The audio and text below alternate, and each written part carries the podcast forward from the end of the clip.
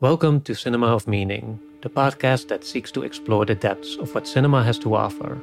My name is Tom, you may know me as the creator of Like Stories of Old, and I'm joined by fellow video essayist Thomas Flight to talk about Bong Joon Ho's Memories of Murder. Before we start, a quick thanks to our Patreons. We have a Patreon page now where you can support the show and become more involved. There's a dedicated Discord server where you can talk with us and the other Patreons about the movies we discuss. You can see what episodes are coming up next and just become more involved in the show. To learn more about that, you can check out patreon.com slash cinema of meaning. And now back to Memories of Murder. Thomas, what did you think about this movie? Why are we talking about it? I think this is a classic. Hmm. Probably, I would describe it as Bong Joon Ho's other Yeah. masterpiece. Although I guess there's a couple different titles that could vie for that position. But in my mind, Parasite and Memories of Murder are the two films of his that have really just lodged themselves in my psyche somewhere. It's a really well constructed film. There's some great performances and cinematography in here. I think this movie was the subject of an every Hmm. frame a painting video Yeah. from way back in the day. And that's how I was initially introduced to it. And the story also aligns kind of thematically with some other stuff we've discussed. We've talked about Zodiac, and there's just Mhm. a lot going on here in terms of what do you call it? Ontology. That's probably the wrong word, but the nature of where we find truth and how we find Yeah. it and what actions we're willing to take based on Mm-hmm. evidence and what we consider evidence and all of those things framed within this context that is about how times are changing and kind of this old versus new conflict between these two Mhm. detectives. It's just a classic like serial Yeah. killer detective buddy kind of Mhm. drama where there's the old guy who's got his ways of doing things and then the new guy comes in he's got all these slick you know he's from the Mhm. big city etc but all of that twisted and jumbled up in only the way that like Bong Joon Ho Mhm. really could. So that's a very jumbled, scattered explanation of what I love about this movie. It's kind of a hard one to talk about, I think, because for me, so much of this movie is really in these kind of smaller details that really unfold kind of as the movie goes along rather than Mhm. like a few big things that hit you very quickly. It's kind of a movie that sneaks up on me as you go through it. Yeah. I'm looking forward to discussing it. What's your experience with this and what are your thoughts about uh, Memories of Murder? This was an interesting movie to revisit because I was initially hesitant to discuss it because we'd already done Zodiac. And in my memory, these were both like these kind of existential movies about, as you said, the nature of how we gather knowledge, how we find truth, or at least how we find some semblance of truth. And both of which they are kind of articulated through this concept of the unsolved puzzle. In both cases, you know, there's murder mysteries that were at the time of filming unsolved, because that's the funny thing about Memories of Murder. Apparently, the case has been resolved in 2019. Oh, I yeah, didn't they know that, apparently they used like DNA analysis or DNA research. They managed to locate the perpetrator. He confessed, and he is now imprisoned. He's apparently Yeah. not imprisoned for the actual murders that took place because there's like a statute of limitations that has expired, so he cannot be prosecuted for those. But apparently, like there's some other stuff that they were able to prosecute him for. So the mystery's been solved, I guess, which um, could lead to an interesting sequel, maybe, or.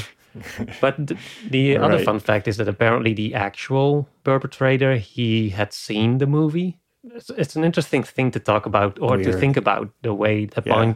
Joon Ho he had that ending specifically aimed at the murderer, and then to know or to know for sure now that the murderer has in fact seen that and stared into the detective's eyes in the I would say famous final Yeah, shot of the yeah. movie. Yeah, I, I don't know how I feel about it. It's kind of a chilling thought to some extent, but I guess it's nice that there's finally some peace in the, that matter. But yeah, as for the Yeah. movie itself, what I didn't remember as much about it, why I wanted to talk about it anyways now, is that it's also so much more about the detectives process and the way they crossed lines, the way they cut corners, the way they made mistakes, rather than just Yeah. the solving of the puzzle itself, which was more of Zodiac's focus. And as you said, there's a lot Yeah. of interesting stuff going on here in the craft and the way Bong Joon Ho sets up scenes, the way he directs this whole movie in such a way that you become slowly entranced by it, that you really become immersed in it in a way that's just really captivating and in a way that you don't really see as much anymore today. It's very subtle, but yet at the same time, there's also a lot of stuff that feels, if you really dive into it, it's just really remarkable at how he pulled off certain shots or certain setups, even though it, as I said, they might appear quite simple on the surface. Yeah, yeah. So, what do you think is a good place to start this? We can dive in, I guess, kind of where it starts. We kind of open up with a body being found, and there's a detective Yeah. investigating. And this is in a more rural, poor part of South Korea. And the depiction of the police force and their attempts at mm-hmm. investigation at the beginning are frankly pretty hilarious.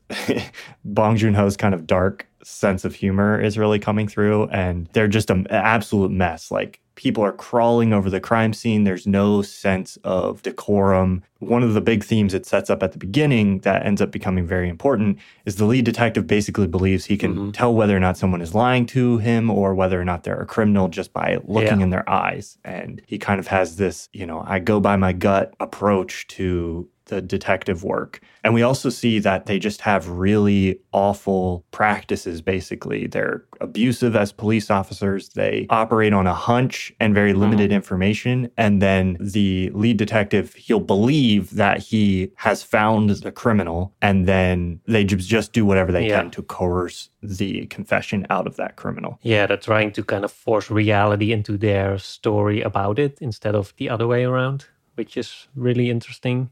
Right. But yeah, as you said, I love the opening scene where it's immediately established just the total chaos on the crime scenes and the way everyone's just crossing each other. Everything's going poorly and messy and just no structure to it, which kind of sets up immediately the inadequacy of the police department to some extent. I also wrote down, like, as one of the main thematic questions is can you tell a monster? Like, can you look someone in the face and see the true nature of that character? Is this someone bad? Is this someone good? Is that something that kind of shines through from the inside out? And yeah, as you said, the main character, his name was Detective Park. He is someone who is convinced that he can do that Yeah. and also kind of a superstitious person, as it is revealed later on. There's a point where they kind of the leads dry up and they sacrifice some stuff to not a, I'm not sure if it's necessarily a religious custom, but more a superstition. Right. He goes to like Yeah. a shaman and she sells him a like a Mhm. charm or whatever that they're doing. Yeah, I saw that a lot when I traveled to Vietnam, where they're not religious in the sense that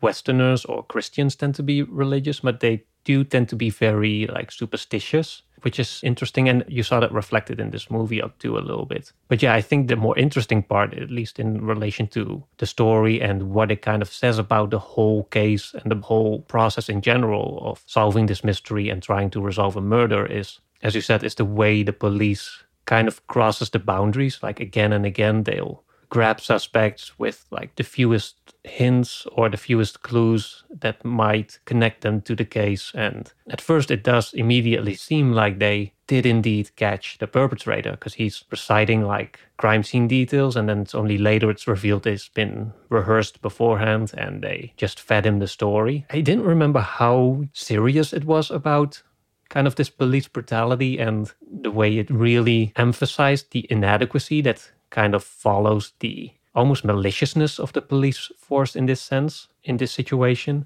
Yeah. because it is on when you watch this movie for the first time there's a lot of it that's kind of presented in a rather light-hearted way like the way that one officer keeps like jump kicking everyone at the first sign of one gets like Right, yeah, riled up yeah. a little bit he just flares up and kicks someone in the head and on first viewing and even on second viewing those moments are kind of funny but it's also once you look beyond that there's a really serious structural issue that's being presented here with regards to how the police relate themselves to their community really because they grab a number Yeah. of suspects and they kind of do a number on all of them and apparently in real life quite a number of the detectives that were involved in the case ended up being arrested and prosecuted for their malfunctions and the torture of suspects and all that stuff.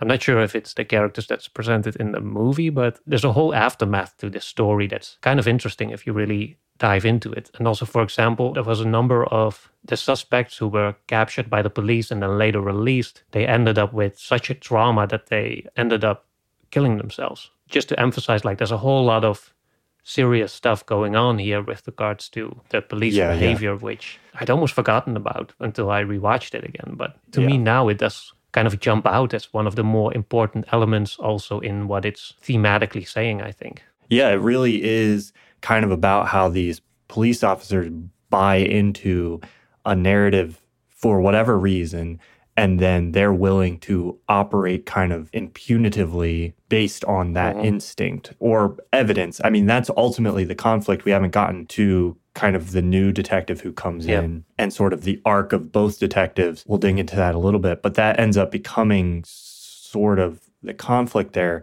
Well, ultimately, the new guy, we'll get to that. I want to talk a little bit more about this stuff. I think one of the things I noticed this time around that I wasn't as aware of the first time is the connection. And I'm not super up to speed on all the historical cultural context that's probably Mhm. obvious if you're South Korean watching this, but there's definitely a connection between the more specific instances of police brutality that they're highlighting in this movie and the stuff that's kind of happening in the background of the movie as we go through it. There's scenes where there's Mm. protests and the police are kind of shown suppressing protesters. There's a scene where a fight breaks out in the bar because some of the people in the town are insulting the detectives. There's this connection between kind of how these individual police officers deal with suspects and their community with this broader dynamic of how people are being treated by the Korean government in Korea. hmm And some of that's over my head, but just watching it, even not knowing that, I saw much more clearly this time how Bong is placing kind of Yeah. in the background these allusions to different things that are happening on a broader level in the country and connecting dots Mhm. between kind of how the police are behaving and those things, which I think is really interesting. Yeah, I noticed that too. And I even thought like this weirdly stands out in a way because the scene that you mentioned, the protest scene, I think that's one of the scenes where you see the jump kicking guy. He's also part of that and he's also fighting against citizens. But that's a scene that only lasts for like a few seconds, maybe, like barely a minute. So I was already wondering, like, Yeah, yeah, why it's- it's a pretty contained movie. Like, why spend all that budget on this big set piece with these protests and these big police forces if you're only going to use it for like a minute and even in a way that does not directly relate to the plot because the protests that are going on they have nothing to do with the murder case if i remember correctly they're not protests in response to what's going on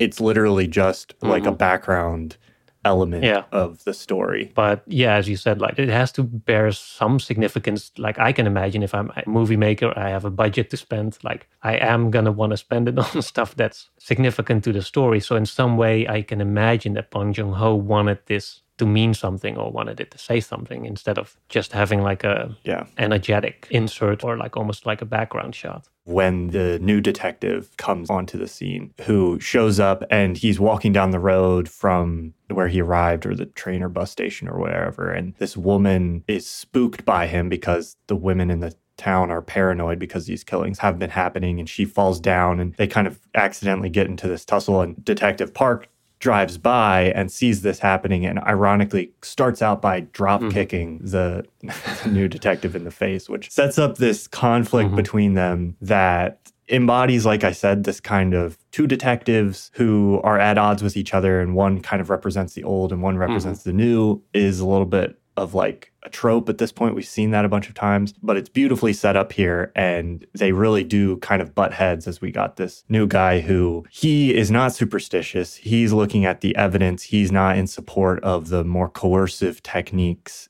that they're using, at least Mhm. at first, because he doesn't believe that the suspects that they're bringing in are the actual murders, because he's kind of looking at forensic evidence. And so I think there's a really interesting thematic dichotomy that's being set up there, not just between the way rural Korea would have been left in the past by the rapidly developing cities, but also just kind of tradition and instinct and kind of knowledge of Mhm. a place and all the things that the first detective is operating from. And this new guy comes in, and I think he even says at one point, like, documents tell no can't lie or something like that or documents always tell the truth so there's very much this like modernity versus a more traditional historic mm-hmm. type of knowledge being set up in direct conflict with one another yeah um, yeah i'm just thinking about how that plays along as the movie progresses because there is a sort of i guess both sides of that story like both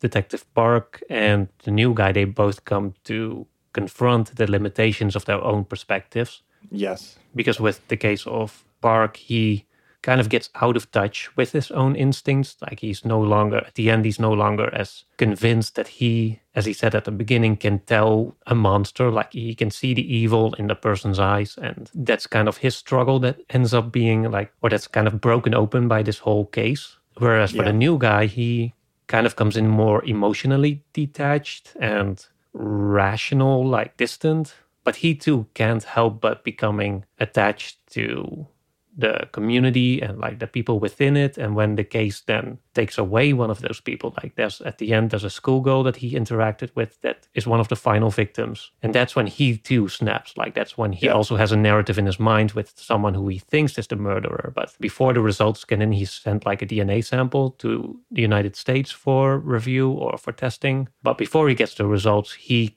kind of snaps and launches himself at this person who then also is revealed to be innocent. It's just an interesting way that the unresolved murder case becomes this kind of catalyst for all these characters to kind of confront their own limited perspectives on the world and kind of the limitations of their own agency within it to some extent. I really love the way all of this progresses. And this is kind of where it reminds me of Zodiac, where you have this series of kind of different leads that ultimately just dead end. And it really makes the viewing experience kind of every time you get a little bit invested in, he really plays with each time there's a new revelation, especially in this, this is one way it differs, I think, from Zodiac.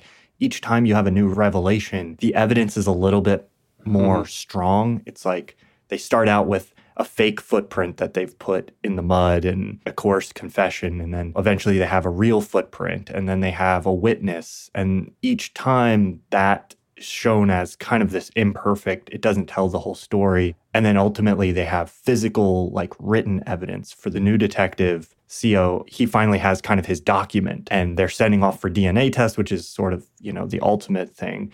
But now we've passed over the threshold with that evidence when they find the postcard, they've passed over the threshold of, you know, now he has a document and that doesn't lie. And so he becomes mm-hmm. convinced in addition to what you're saying, where he's also become more emotionally invested. And so at this point, he's willing to kind of enact justice himself because he's like, it doesn't matter if we operate within the boundaries of the law. I know the truth. And so I'm willing to enact justice myself because I'm so sure of that. But the interesting twist here, and I think the really beautiful thing about this story is that coincides with Park's own deconstruction of that way of operating. And Park's been on this path of, at the beginning, he trusts his own eyes, and every time he thinks he knows the killer, he's willing to go and just do whatever it takes to enact justice. But that keeps failing him again and again throughout the film. And so by the time the new detective is willing to do that, Park is standing here going, This isn't the way and he's the one holding him back from behaving within that personal agency of yeah. I know the truth, which I think is a really interesting move because it's almost like Bong Joon-ho isn't just critiquing like, oh, the old ways are bad and superstitious.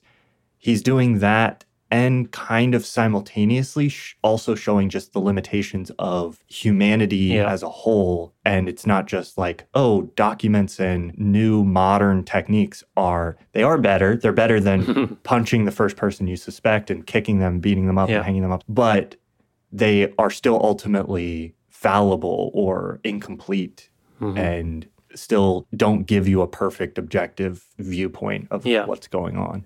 Yeah, I think there's also another element there in Park's eventual revelation or his coming to terms with the errors in his ways, so to say, which is also why I think the whole police brutality or the police misconduct in general is so thematically relevant because, as you said, one of the thematic questions that's set up is can you tell evil? Basically, can we see that in a person? And right. that's kind of the irony is that the police is not looking in the mirror when it comes to that question. They're in the process of catching yeah. this evil person. They kind of fail to see that they're becoming not like the villain, but they're definitely becoming morally corrupted to some extent. And especially when you consider, which is not shown in the movie, but which happened apparently in real life, that some of the suspects who were turned out to be innocent ended up killing themselves. You can even argue that the police also ended up becoming murderers to some extent in some way. The other part of that revelation, I think, comes from the fact that their misconduct also actively sabotaged the actual investigation or the actual coming closer to the truth because there's right. a lot of elements, I think most notably towards the end, where one of the initial suspects turned out to be a witness to the murderer. And so they're trying to get that extra bit of information. But because yeah. they come in too hard, as they always do, and because they had already traumatized this person, like the whole thing goes astray and he ends up in front of a train. Like they end up accidentally killing this witness, which pretty much kills this clue for them, which could have been like the last missing piece to put this together or to get some closure. So, in that sense, they've really sabotaged themselves along the way by trying to push the story in a direction that was convenient to them. And the fact that there's two kind of scenes that mirror themselves, where you have Park, Gwang Ho, I think is his name, the first suspect who ends up being a witness. He tries to save him from the train, but is unable to. And like you're saying, mm-hmm. that's a big part of his shift and then not long after that, we get the scene where they have this new suspect. They have the best proof that they've had that it's him. There's been a new murder. The new detective is fired up about it. He's ready to kill this guy. And again, there's a scene with a train, and Park saves this guy mm. from the train. So there's kind of a direct response there of him saying, I've learned this lesson of this is not how we should operate, yeah. or you're going to regret this. He's, yeah, some like symbolic or there's a clear poetic connection between those. You, you, there's also yeah. like a nice bit of, I wouldn't know if that's called poetic justice, but the guy who jump kicks everyone, he ends up being hit in the leg with this iron nail or like this piece of wood with an yes. iron nail, which gets infected and gets his kicking leg amputated in the end. Yeah. Seems like super obvious bit of karma there, but I do think it fits the overall it's, uh, uh it's maybe the overall story. Is the symbolism too on the nose if we're saying the kicking leg of the police gets infected yeah. because of and it becomes infected because of the retaliation from the witness mm-hmm.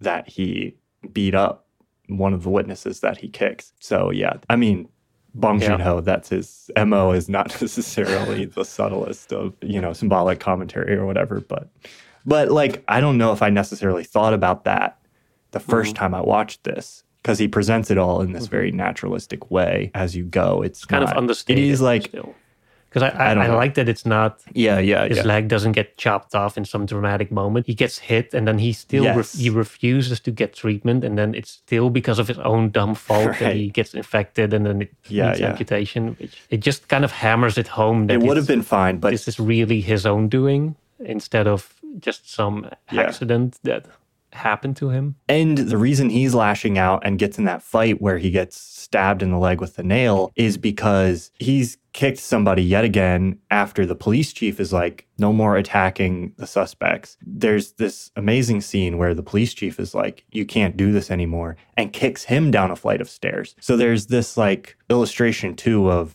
I don't know, it's not just this one guy who goes around drop kicking people. And that's the problem here. It's evocative of a much more systemic, kind of abusive system that continually perpetuates yeah. itself, I think. So, how do you think what's the final judgment that this movie has?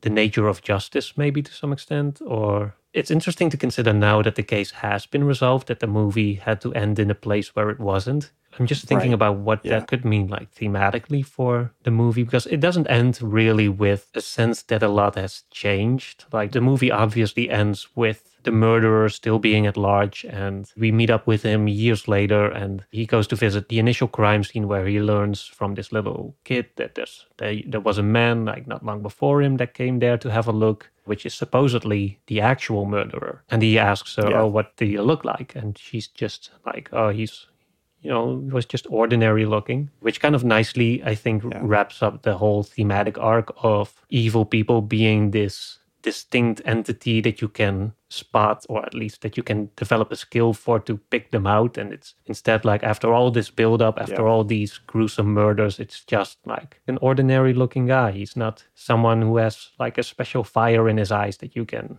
tell or yeah. just the kind of the final nail in the coffin for Park's philosophy that you can always judge a person just by staring them deeply in the eyes and yeah. which again also reflects i think on the nature of their own behavior during that whole period and the way that they thought themselves to be just the ordinary people or even like the heroes in the story even though they may have been actually like wrongdoers yeah as well this episode of Cinema of Meaning is sponsored by Mubi. Mubi is an online, hand curated streaming cinema with an excellent collection of movies from all around the world. They're constantly adding movies to the library all the time, but the one that I want to recommend for listeners of this episode is Lee Chang-dong's Burning. This is a more recent, amazing film from South Korea that I think kind of in some ways explores a similar location and covers some of the same thematic territory in terms of what's going on in the background of this film and in terms of location. You can check out Burning right now in the US on Mubi or explore all the other fantastic indie favorites international films, classics that they have available. Get access to those when you sign up for our extended 30-day free trial by going to mubi.com slash cinema of meaning.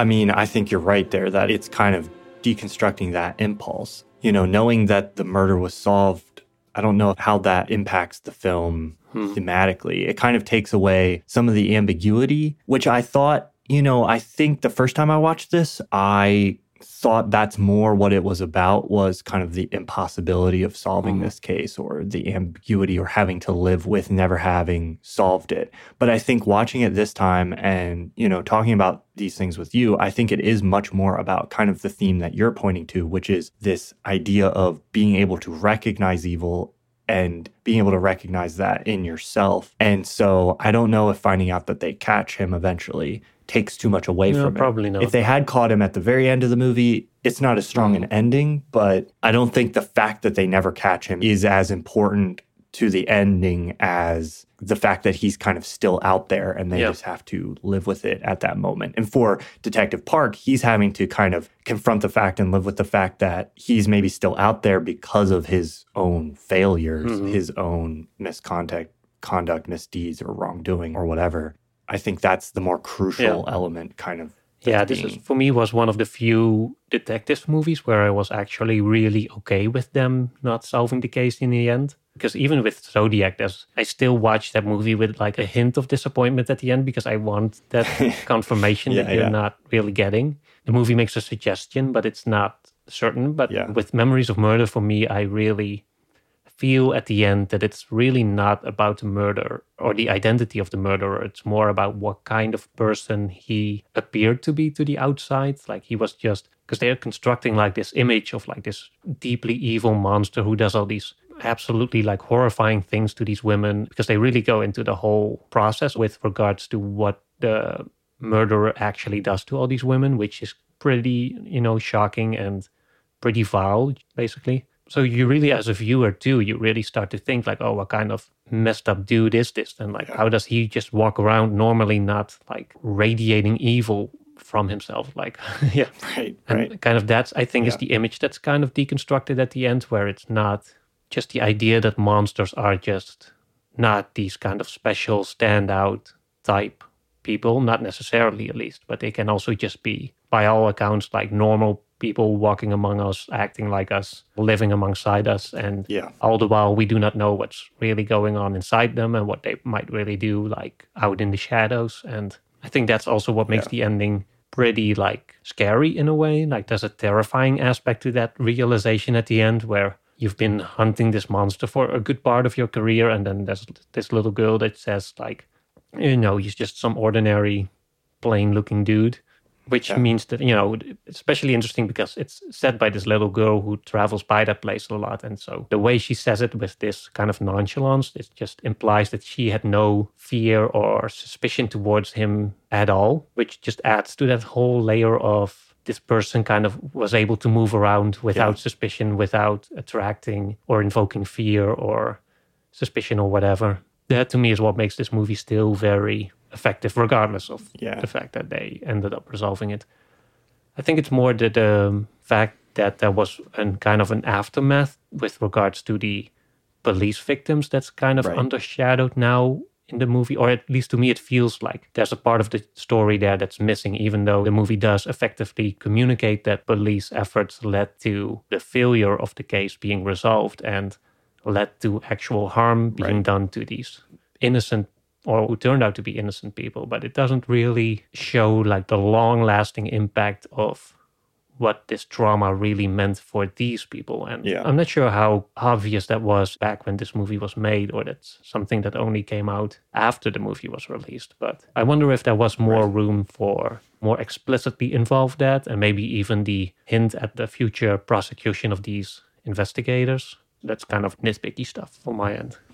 Yeah, yeah. We haven't said about the final shot, which I think like the subtext is pretty clear, mm-hmm. but just in case there's somebody listening to this who didn't put the pieces together. But I think that ending of we get Park looking at the camera at the end, which also to me is very this kind of fourth wall breaking, mm-hmm. chilling reminder. It's almost as if he looks to the audience, looks into you, and it's kind of raising the question of, hey, mm-hmm. ordinary people out there watching this, because most of us would probably consider ourselves that way. Are you the murderer, or is he out there watching this? Which you alluded to at the beginning.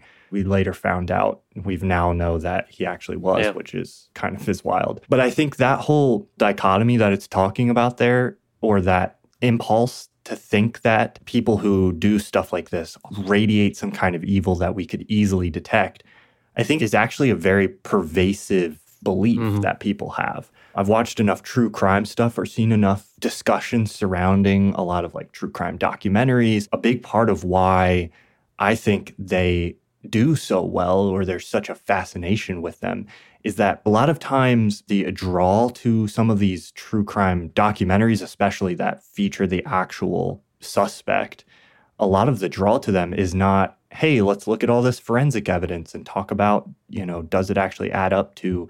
It's this sense of, I'm going to be able to look at Steven Avery or whoever it is, and I might be able to tell just by looking mm-hmm. at them, like, are they a killer? And I think that's a fascinating impulse to examine because really a lot of it, I think, is a mechanism that we build up. We feel safer when we do that because then we believe I'd be able to tell if somebody's mm-hmm. really evil. But then it also, you've already kind of mentioned this with the police not being able to do this with themselves, but it also is a technique kind of that we use to separate ourselves from evil, quote unquote. Like there's ordinary people like Mhm. myself. They might do bad stuff sometimes, but they mean well. And then there's evil, vile people. And we can tell those people are bad just by looking at them. And that belief that we carry is a good system of judgment that we can use to kind of Mhm. separate ourselves completely from moral wrongdoing or keep ourselves from having to examine our own complicity in wrongdoing or our own, you know, moral culpability. Yeah, it's definitely strange how, especially it feels like in the recent years, it's been happening more where serial killers are kind of treated like celebrities and there's more shows about them with actors portraying these figures as they would like a Joker or some Yeah. other villain with it's treated as some kind of prestige role where they really dive into the skin of this messed up figure and I think Netflix released a show like that recently. I'm forgetting the name of it. I haven't seen it yet. Yeah. Dahmer, something. Yeah. Dahmer, yeah. There's the Dahmer show. Black Bird is also one that came out Mm. this year on Apple TV Plus, I think, about another guy. Performed really well. I haven't seen the Dahmer one, but I would say, like, about Black Bird, the performance, the way that performance is done,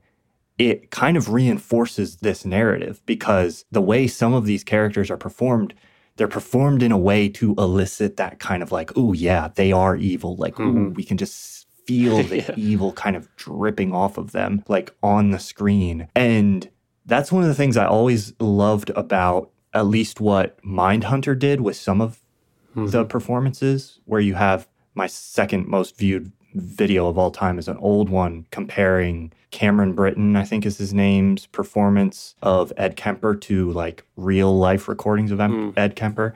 And if you will watch the real Ed Kemper, I mean, maybe some people say this, but like to me, he fits that bill perfectly of just being like, yeah, this is just an ordinary looking guy. You would never in a hundred years guess, you know, the horrific stuff that that guy did just by like, you know, looking in his eyes. Mhm. So I don't know. True crime media has like a really weird relationship to this Yeah. kind of. Yeah, I'm not really into it myself. I liked Mindhunter, but yeah, I much prefer movies like this one that really kind of deconstruct it and just tell a good story. Because I do think at the end of the day, it's also just a really good character drama. We talked about the yeah. main characters, how they have different and conflicting viewpoints. They evolve nicely over time, and might be a good point to kind of transition into the craft of this movie, which I also really want to talk about Yeah. because I like that it's such an ensemble piece almost. There's very little scenes where there's just one or two characters on the screen. There's a lot of moments and whole sequences where they're continuously staging like multiple characters in a single shot single or a single yeah. scene. You mentioned the every frame a painting video at the beginning. Yeah. I'm not sure if I remember that one correctly. I think that's the one on the diner scene, right? Where you have these two detectives being drunk after like a night of karaoke.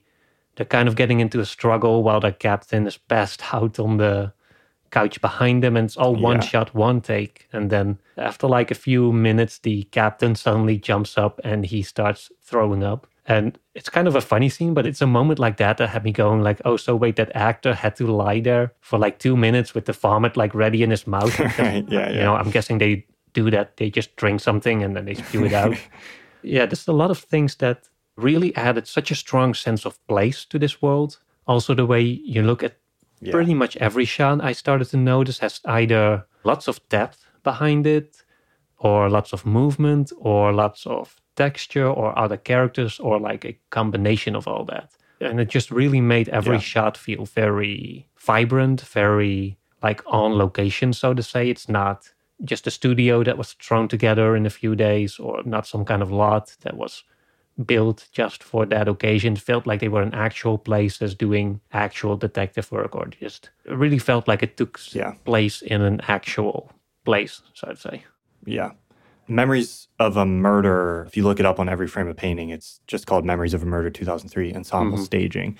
He breaks down all of that stuff in that video. One of the things he highlights, which I love, is kind of how you can see the transition over time of the new detective coming in. And at first, he's kind of out in the fringes or hanging out in the corner. And if you watch kind of the progression of these shots where all the detectives are together in one frame, he kind of slowly Mhm. moves forward into the center until eventually he's the one kind of leading the investigation. And the guy who does the drop kicks is kind of pushed into the background. So there's like visually, you see the kind of progression of Mhm. what's happening just in how the characters are staged. But yeah, there's what you're saying too, I think is so true. This is kind of a masterclass in showcasing a location and really presenting it in a rich way. Like we feel the fields become such a character, Mhm. the paddies. You kind of start to get this sense Mhm. of the landscape The weather and the climate. sort of is important and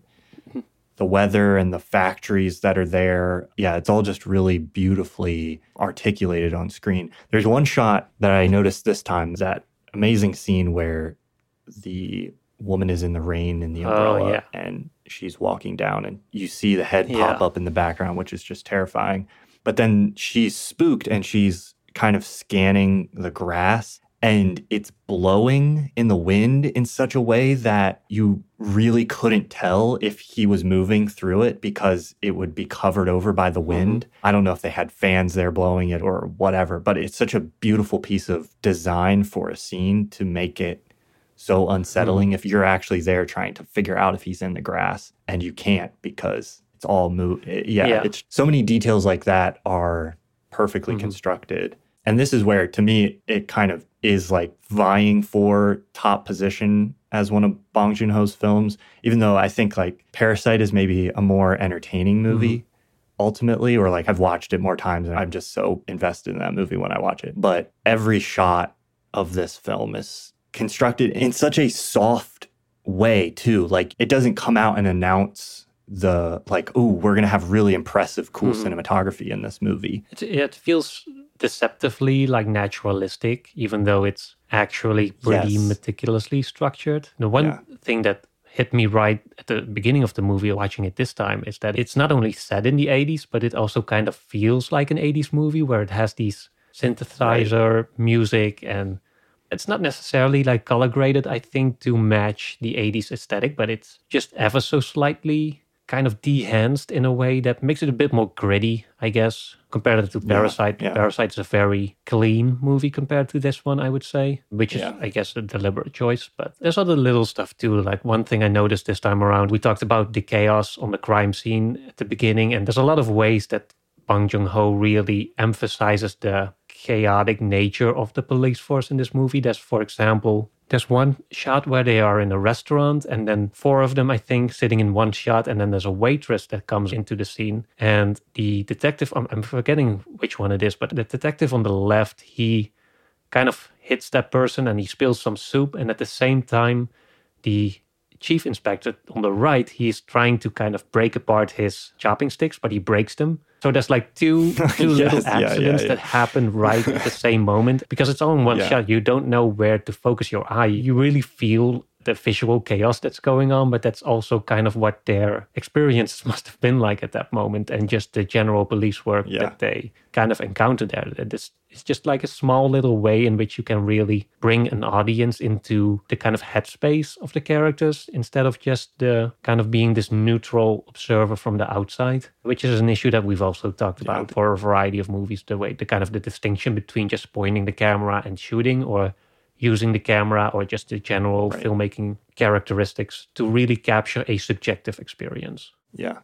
It's weird because we kind of think of the distinction in cinematography, I think, a lot of times as being between like realism and like a more stylized Mhm. approach.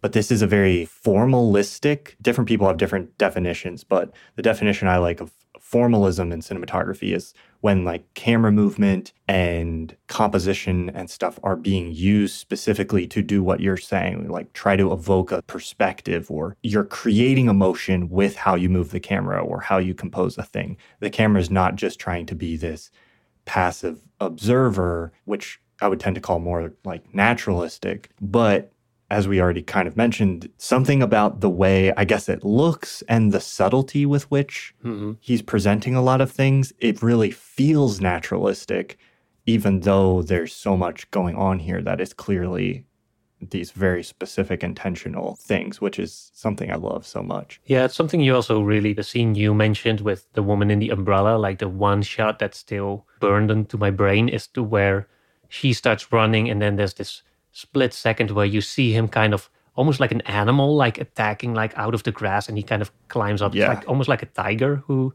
he's like on all fours and climbing up and Yeah. it's just like a second and the movement is so fast because she's pointing the flashlight forward. So he is like lit up and Yeah. I don't know, it just feels like this horrific image of what must have been like one of the final yeah, yeah. things that she saw in her life Yeah. before it tragically ends. And there's a lot of shots like that that still kind of haunt me, even though I've seen other films since I've rewatched this one. But yeah, it's still a very evocative one. Yeah. One question I have there's this, I don't know if symbolic, there's this mirror echoing between the first scene and the last scene, which both take place out in these fields by the culvert where the body is found. And in the first scene, Mhm. he's investigating, there's kids running all around, which is another thing that I think is. We already talked about how the conflict between the police and protesters is in the background of this movie. There's also this background element of the children. In both the first two bodies that they find, there's just like kids running Mm. around while the body is laying there in the field. There's very much this feeling of like the children are just kind of acclimated to this horror or whatever. But anyway, Yeah. that's not what I was going to mention.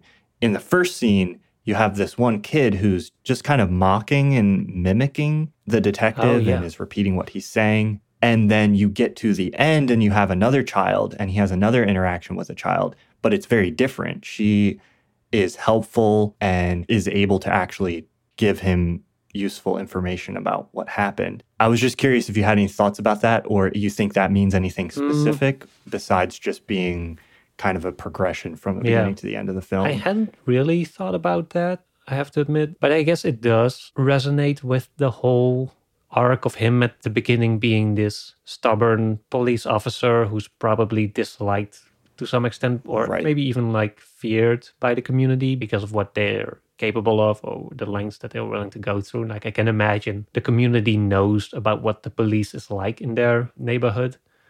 Yeah. But towards the end or at the final scene, I think that's for one, I think he's there as a does he say yeah. He's not a police officer He's- anymore. Yeah, I was gonna say he's yeah. there as a citizen, right? He's not there as a police officer.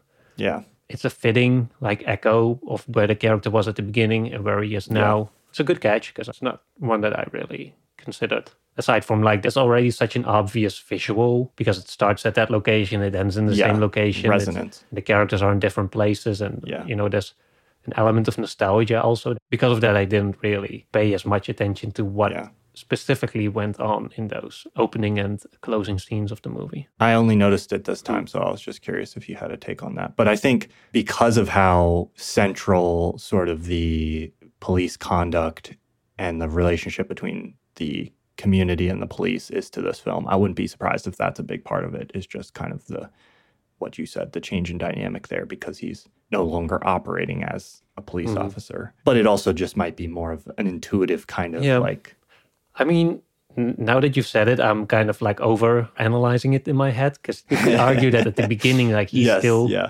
he is at the same time trying to get other people to say what he's saying because he's rehearsing this story with his suspects or his alleged suspects and so the kid is kind of mimicking that by saying what he's yeah. saying but it's also already immediately establishing that that's not helpful like in that scene it's not helping him forward and then later Yeah, when he's yeah.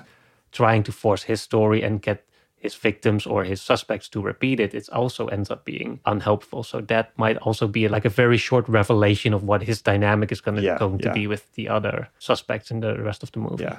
I'll, I, I like that. I'll take that. That's a, that's a good, a as good a read as any, I think, on that. Maybe even if Yeah. Bong Joon Ho didn't intend that, I think, you know, it's there in the That's what we're here so. for. Um, I just, I always, the first time I watched it, I was fascinated by that opening. I think it's such a like frustrating and Mhm. hilarious kind of way to open the film. But I hadn't made the connection before to the girl at the end until this time. So Any final thoughts on the film? I'm glad we decided to talk about this Mhm. anyway because it's more distinct from Zodiac than I think Yeah. I remembered it being. It's probably an overgeneralization to even compare them. I think that comparison just arises because they're both about Mhm. unsolved cases. But besides that, I think they Yeah. end up exploring very different territory. Yeah. They're still both two of my favorites within the genre, and I think Yes. it's, uh, Yeah. it's a solid double feature. If you're in the mood for these kind of movies, then these are some solid picks. Yeah. If you're in the mood for three or four consecutive hours of of being Yeah. like, oh no, they they were so close. Existential dread and murder mysteries. yeah, yeah. But yeah, this is a fantastic film. It's one of my favorites from Bong, and I think it's one that I'll probably just revisit periodically every Mhm. couple years or so because I think it's so rich. You could watch this a bunch of times and keep getting fresh details out of it. Yeah. Yeah, and in addition to that, I would say it's just a great mood piece. It's really it's a movie that really Yeah, effectively establishes an atmosphere that's just very compelling and very emotionally resonant in a way that makes it a fun movie or not maybe not fun, but at least a captivating movie to revisit every now and then. yeah. Well, thank you all for listening. If you enjoy the show, be sure to check us out on our creator owned streaming service Nebula, where you can experience our podcast ad free, listen to all of our episodes a week early, and get access to monthly bonus episodes. This month, that's going to be James Cameron's Avatar 2 The Way of Water. Before that, we've also covered the new All Quiet on the Western Front, Upstream Color, Alien Covenant, Drive, and many others. So you're really getting a whole new catalog of episodes. Right now, the best way to get access to Nebula is by signing up for CuriosityStream, which comes with a free Nebula subscription. To learn more, visit curiositystream.com slash cinema of meaning or just follow the link in the show notes. And we'll see you again next time.